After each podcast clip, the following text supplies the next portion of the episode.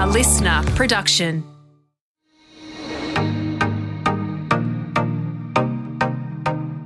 Hi, I'm Helen McCabe, founder of Future Women, a club helping women to connect, learn, and lead. Over my career, I've run teams inside newspapers, edited a magazine, and launched my own business. This has meant building a team from scratch, leading through difficult times, and managing the odd crisis.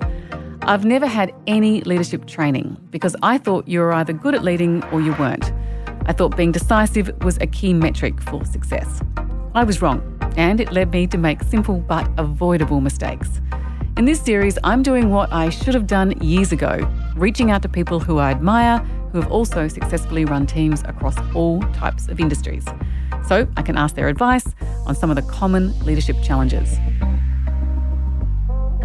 To many of us, being a leader might mean a corner office and a big pay packet. In reality, few future leaders listening today will ever end up flying first class. But what if you work for one of the big four accounting firms? My guest today has spent most of her career in the public service, including as the Chief Financial Officer for the Department of Prime Minister and Cabinet, and she was head of the Office for Women. However, today, Amanda McIntyre is a partner in PwC's Government and Public Service Consulting practice and the leader of the Federal Defence Account. In this episode, Amanda discusses leading in radically different cultures and offers advice for anyone chasing that corner office. Amanda McIntyre, welcome to the Future Women Leadership Series. Thanks, Helen. Can I start by asking, do you even have a corner office or have I just imagined it? Uh, I think you've uh, imagined it, not these days anyway. I did once have a corner office, but these days it's my study at home or an open plan style working environment at PwC, which which I actually prefer. So tell me, what does an average day look like for you? On most days, it's probably divided into thirds. One third is really spent on team and people, mentoring, support for people, and really guiding them through their day. Um, some planned catch ups, sometimes dealings with issues and concerns. The second third's probably directed towards clients, uh, either talking to people in the market or delivering um, existing work. And then the other third is is really internal things, budgets, planning, standard management type decisions that uh, fill up the rest of the day. I ask that because I think um, working at one of the big four with a big salary still remains kind of an elusive, exciting, sexy kind of job. But you didn't really make it sound that interesting just then. um, I think when you break it down into the component parts, it can probably sound quite boring. I think it's the work that we get to work on with our clients every day that makes it really interesting, the kind of complex problems that we get to solve, bringing really great people together with our clients and, working side by side to solve problems. Primarily, I look after defence, so primarily for the Department of Defence. That's what makes it exciting every day. You had an incredible career in the public sector, um, mainly in Canberra. Can you tell us a bit about what the highlight of your time was working in the public service? it's probably really hard to pick just one highlight.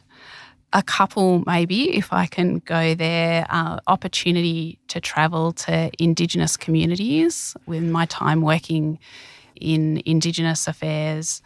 We talk a lot about our First Nations people, but often without a lived experience of what remote communities are really like. And I think visiting them gives you a really different perspective. And it was a real privilege to be able to do that. And then I think um, participating in engagement on behalf of the Australian government, uh, I got to help deliver the G20 Leaders Summit, leading all of the corporate and enabling services that helped make four days of international leaders coming to Australia a real success and leading delegations into international forums for the Office for Women gives you a real perspective on the esteem to which the Australian Public Service and the Australian Government is held in our region, but also across the world. So I was really lucky to be able to do a lot of those things. Who was in government when you were sitting inside cabinet? Tony Abbott was the Prime Minister. Fantastic. That would have been absolutely riveting because that, if I remember rightly, was when he didn't really have any women inside cabinet. Uh, there weren't very many, no. and I think at that point in time, he was still the Minister for Women himself. Fantastic. Um, what sort of leader are you? Uh, I hope the answer to that is an authentic one. I think with uh, me, most of the time, what you see is what you get. One of my really good friends uh, describes my leadership as uh, fierce but kind. And while they're her words, I think there's probably some truth in that. I'm pretty fierce about uh, excellence in everything that you do and not doing a half-hearted job. And I really strive to have my myself and my teams deliver that each and every day. But at the end of the day, a leader's role is to lead people and getting to know people as individuals and really valuing them for what they bring to a team each and every day, I, think is is really important and something that I also strive to do. So I think while um, fierce but kind wouldn't necessarily be the first words that come to mind if I was describing it myself, um, I think that's probably a pretty accurate description. So you have a staff member who you think has done a half baked job and it doesn't meet your expectations. What does managing that staff member look like for Amanda McIntyre? Uh, in the first instance, I think it would be understanding if that was different to their normal delivery, maybe what was going on for them, if there was a reason that they had not delivered to a normal standard.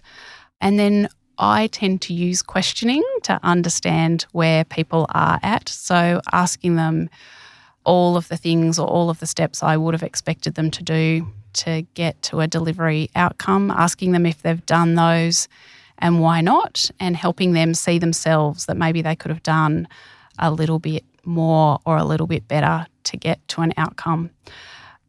On, on most occasions, that leads to an aha moment for an individual, and they, they may go away uh, and go back and do things again. In the public service, when uh, people were producing briefings and deliverables, and they would come in and uh, one of the tests I used to apply was I'm busy. How comfortable are you that I just sign this document without reading it and send it on? And from people's body languages, you could often tell uh, whether they had done their best piece of work and whether they were willing to let you sign something uh, without reading through it yourself. And, and when people looked a bit nervous, I would often just give it back to them and say, Why don't you have another go and uh, bring it back when it's ready? So, um, I tend to give people an opportunity to, to achieve that level of excellence themselves. And would I be right in assuming that that would happen to you with a fair amount of regularity because of your commitment to excellence personally? So it'd be easy to go, oh, I don't really know how to do this. I, if I throw it in front of Amanda, she'll tell me how to fix it. Yeah, I try not to tell people how to fix it because uh, that mm. just means they'll always bring the problem or something mm. 50% done for me to finish the last 50%. But uh, I suppose to get people to understand what good looks like and to strive for it themselves because if everybody has their own understanding of that then as a team you know what you can ch- achieve is um, there's really no limit on that at that point. point one of the other reasons why i really wanted to talk to you today was because I know you've thought a lot about leadership. You know, it's it's not something you've accidentally fallen into. You've given it some thought, you've worked on it. How do you think your leadership has evolved over time?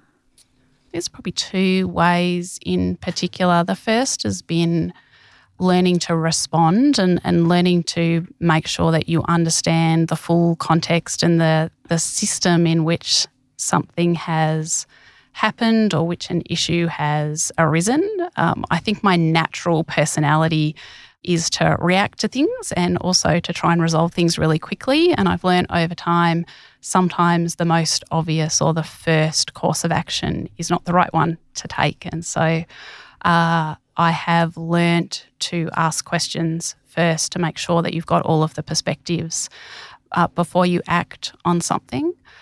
Uh, I've also learnt to be a little bit more vulnerable myself as a leader. I think um, helping people understand where you're coming from and, and why you are striving for excellence or why you want them to behave in a particular way leads to better outcomes in, in the long run. And so being a little personally vulnerable around what the consequences of some things might be helps people understand you as a leader. But I think initially, when I was in leadership roles, I didn't want anybody to see the person underneath. I just wanted them to see the professional facade.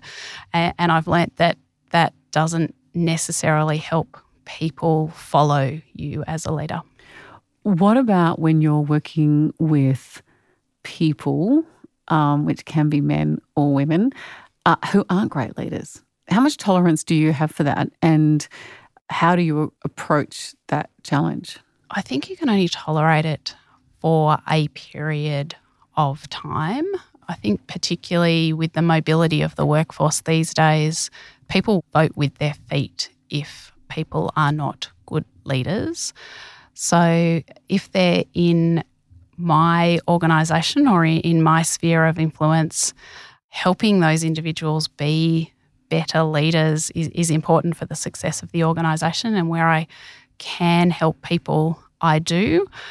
But I've also left roles because I've been working for someone who is not a good leader. And I have realised that sometimes you can't change other people, and it's better for you to, to move on to another role than stay in those situations. And I think all of us as leaders should be looking for those signals in the system that might tell us that we need to do something different in our own leadership uh, to make sure that people do stay in our organisations and do continue to, to work for us to, to allow us to achieve the outcomes we want to achieve. One of the things that I find the hardest about a business that's growing is giving time to all of the members of the team. Mm. Um, so, a very fashionable concept is collaboration, followed by or equal to empathy. But in my less generous moments, I will say things like, I do not have time to be my you know, a textbook leader, collaborating and empathetic all the time. What sort of proportion of your time do you give over to that kind of textbook version of being a great leader and knowing how your staff are feeling and checking in on how their holidays went or whether the cat's successfully back from the vet. Like it, it can be a very difficult thing to come to terms with that you just can't give any more time to the people who often quite want it. I completely agree. Um, I get heaps of energy from spending time with my team, and I love getting to know people on a personal level and, and understanding those little things about them. What's important to them. One of my team was telling me today that one of our team members, his wife's just had a baby, and, and the name of the the baby, and um, those little things and, and being able to make sure that I remember that so that when he comes back from work, I can ask him how the baby is and how his wife is progressing. I think they're really important so people feel seen by leaders in the organisation. But the bigger your team gets, the amount of time that you've got to spend that with each and every person gets gets smaller and smaller. And I find that one of the things that I miss from having a, a, small team and a smaller leadership role is that ability to get to know people on a really personal level. I think the answer to that is helping others be great leaders and, and spend that time with the team as well. We know that the connection that anybody has in an organisation, that the um, leadership that is most important to them is their direct leader. And, so making sure that those people that report to me, that have team members reporting to them, also take the time to get to know people individually and, and you create that um, ripple effect, I suppose, through the team. That's very heartening to know. And it's a really good point. I guess that leads me to the question of role modeling good leadership. Um, how much importance do you place on having strong role models at the very top of an organization? I think the leadership shadow that anybody casts is is real. Uh, we talk about leadership shadow, and it absolutely exists in every organisation and the role modelling that the CEO sets and the people that the CEO has around them. In our case, that's the executive board at PwC, the shadow that they cast over their parts of the organisation absolutely sets the tone for how everybody else operates. I think you forget when you come into senior leadership positions uh, how much people love even a small amount of your time. When our CEO is in Canberra, I really encourage him to come around and meet the team. He does not remember all of their names and all of the people that he has met. But for the rest of the week and often uh, beyond that, the team will be talking to each other about when they met the CEO and what he said to them. And so those little moments that matter that sometimes uh, we don't pay attention to really get magnified in the organisation. And as a leader, I think you have to be aware of that each and every day. Great point again. And you're making me um, recall the times when Rupert Murdoch used to come to Holt Street in Sydney and visit the building and the chaos that would mm. be spread across the organisation for weeks before he arrived and weeks, often weeks after. What that that does now bring me to um, the differences in in leading in the private sector and the public sector. Very few guests that I've had on this podcast have had the level of experience that you've had both in the public and private sector. Tell me what are the key differences have you found and and then I will ask you about your advice to anyone thinking of doing it. I think leadership needs to adapt to the context that you're leading in. So it's probably not as simple as all the public service leadership is the same and, and private sector leadership is the same. But I think there are some areas where there there are obvious differences. The first is in the public service, you've got a level of positional authority, uh, very defined leadership levels in the public service, and it doesn't matter which department you're in, someone will understand what level of authority and decision making you have given the level of role that you've got in the public service. And in a way, that's probably easier when you come into a, a, room and people know what decisions you can make and can't make and, and what to expect from you. There's probably also a, a higher level of transparency and accountability in the public service than the uh, private sector. So you also are making decisions knowing that at any point in time, you could be under some form of external scrutiny for that decision, whether it's Senate estimates, a parliamentary inquiry, or as um, some public servants are experiencing at the moment, um, appearing at royal commissions. And so it does put a different spin on the way that you lead in those environments. I think in the private sector, because you don't have that positional authority, you need to be really good at collaborating and leading across teams. And without that positional authority, you have to give people real reason to follow you as a leader. And so that really does draw on your own personal leadership skills more so than the positional authority that the public service gives you.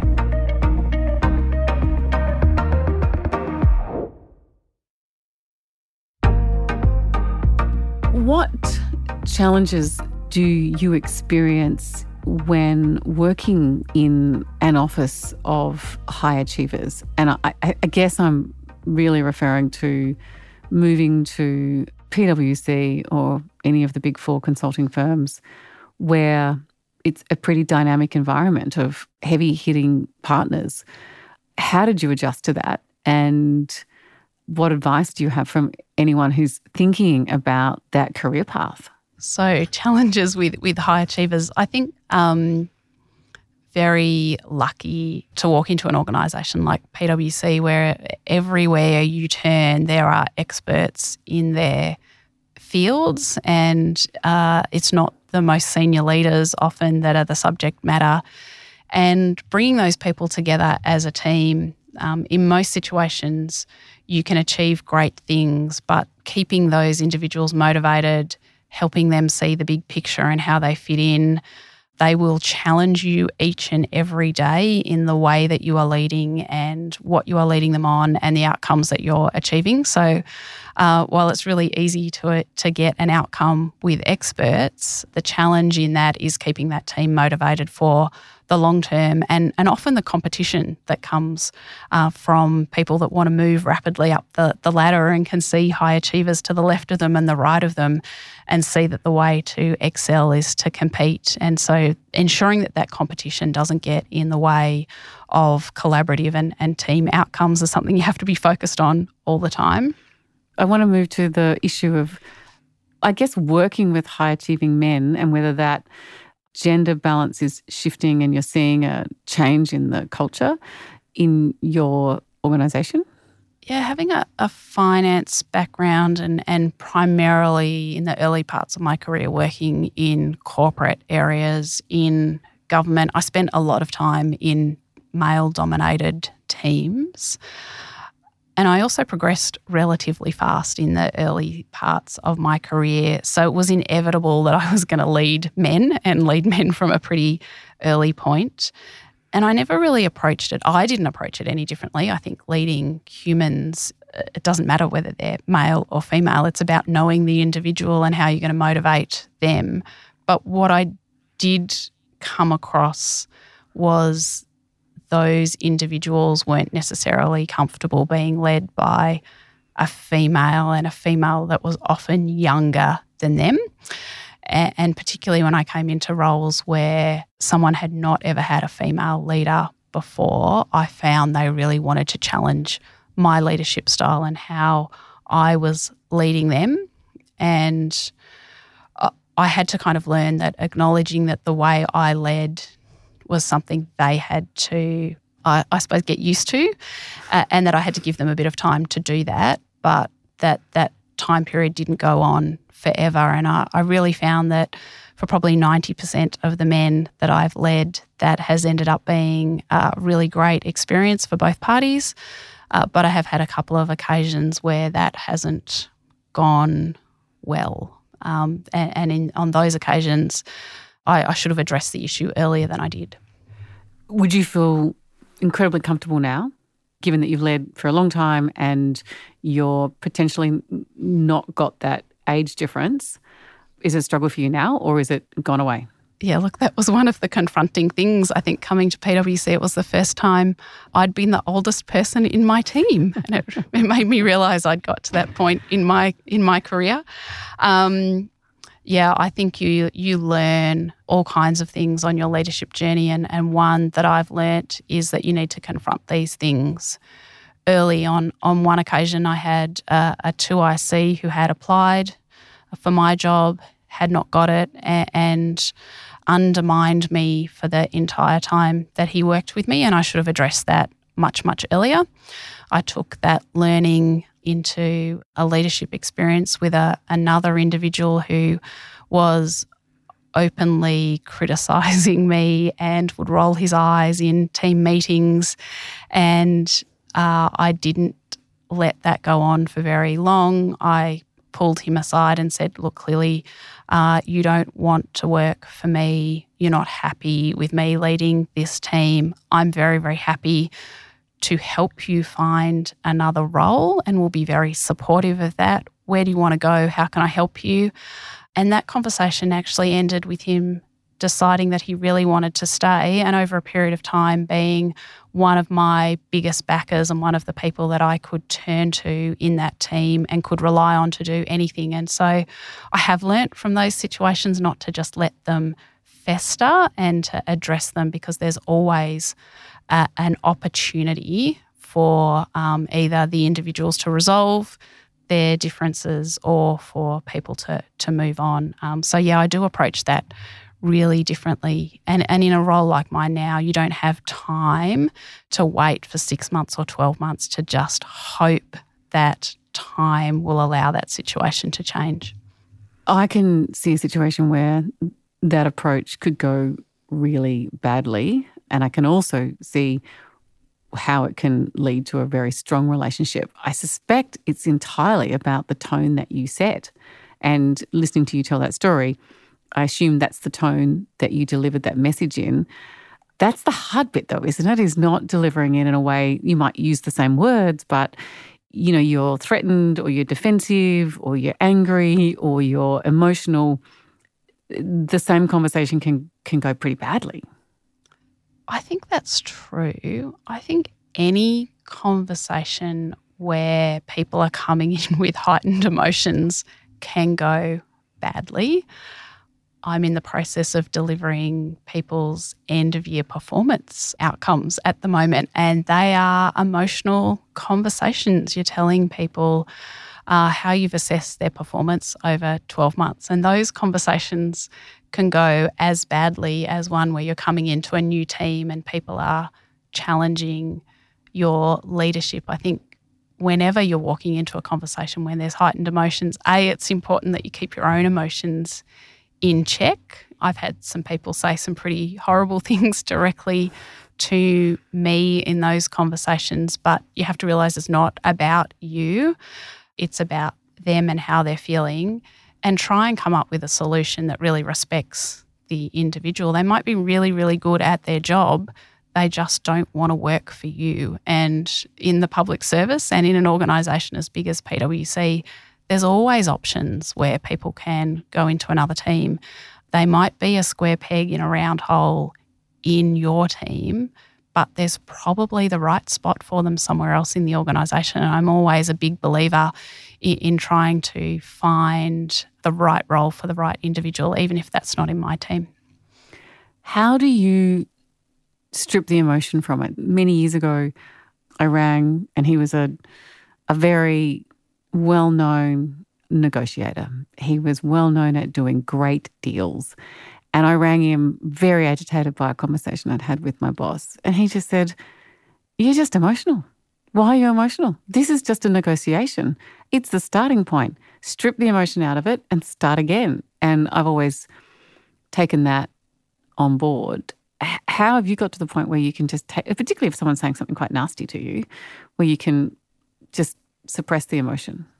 Uh, I, th- I, think you can only suppress it for a, a, period of time. It's not like you become completely emotionless. Is alcohol? Is that uh, uh, look, uh, there's certainly been um, plenty of times where I've had a little bit of help coming down at the end of the day. Um, but certainly it's about kind of suspending emotion for a period of time. And it's that how do you respond to the person rather than reacting to them? I, I don't I don't actually know how I how I do it, but I am really conscious of whatever my emotion is right then and there shouldn't be expressed to that person. I, I had one person say to me, uh, "Nobody in the team likes you," and I remember thinking, "Oh, that's not very pleasant." Uh, but my response was, "I'd be really disappointed if uh, you had said to me, nobody in the team thinks you're competent."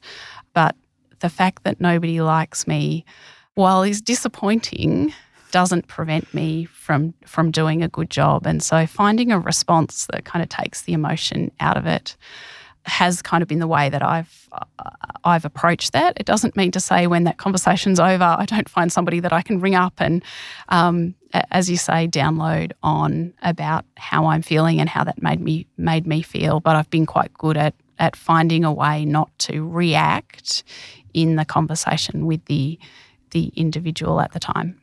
What about that night when you, you, replay that conversation a dozen times? And is there a part of you, and I know the know the answer will be that says, "Is that true?" And if that is true, you know, what do I do to fix it? You know, and then and then where do you go from that? Because being liked is kind of not the the job that you've got.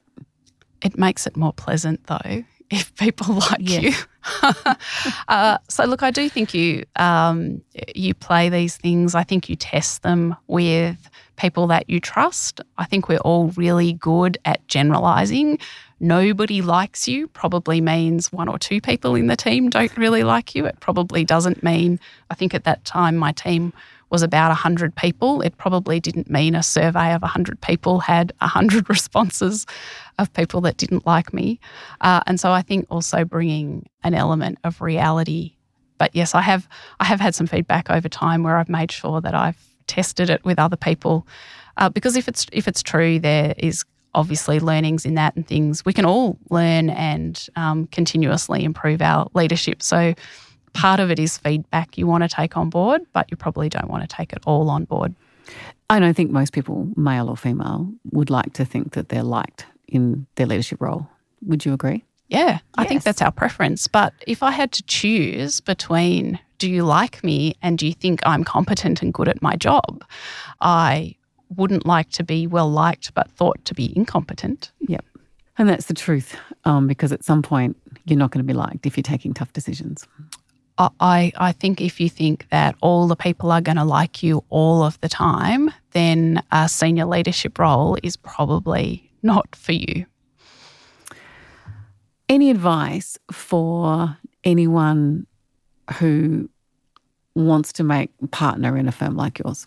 Uh, I think my advice would be to firstly work out what you really want from a job. I I've never had a particular role in mind as I've gone through my career. And, and in fact, I left PwC five years into my career because I didn't want to be a partner. I looked at partners and thought, gee, they look like they work really, really hard and they don't look like they're having a lot of fun. And uh, I don't think that's a job for me over my career, I've worked out there's there's three or four things that are really really important to me in in any role. One, I do love leading teams. Um, I like leading big teams, setting a strategy and and helping a team come together collaboratively to to deliver on that.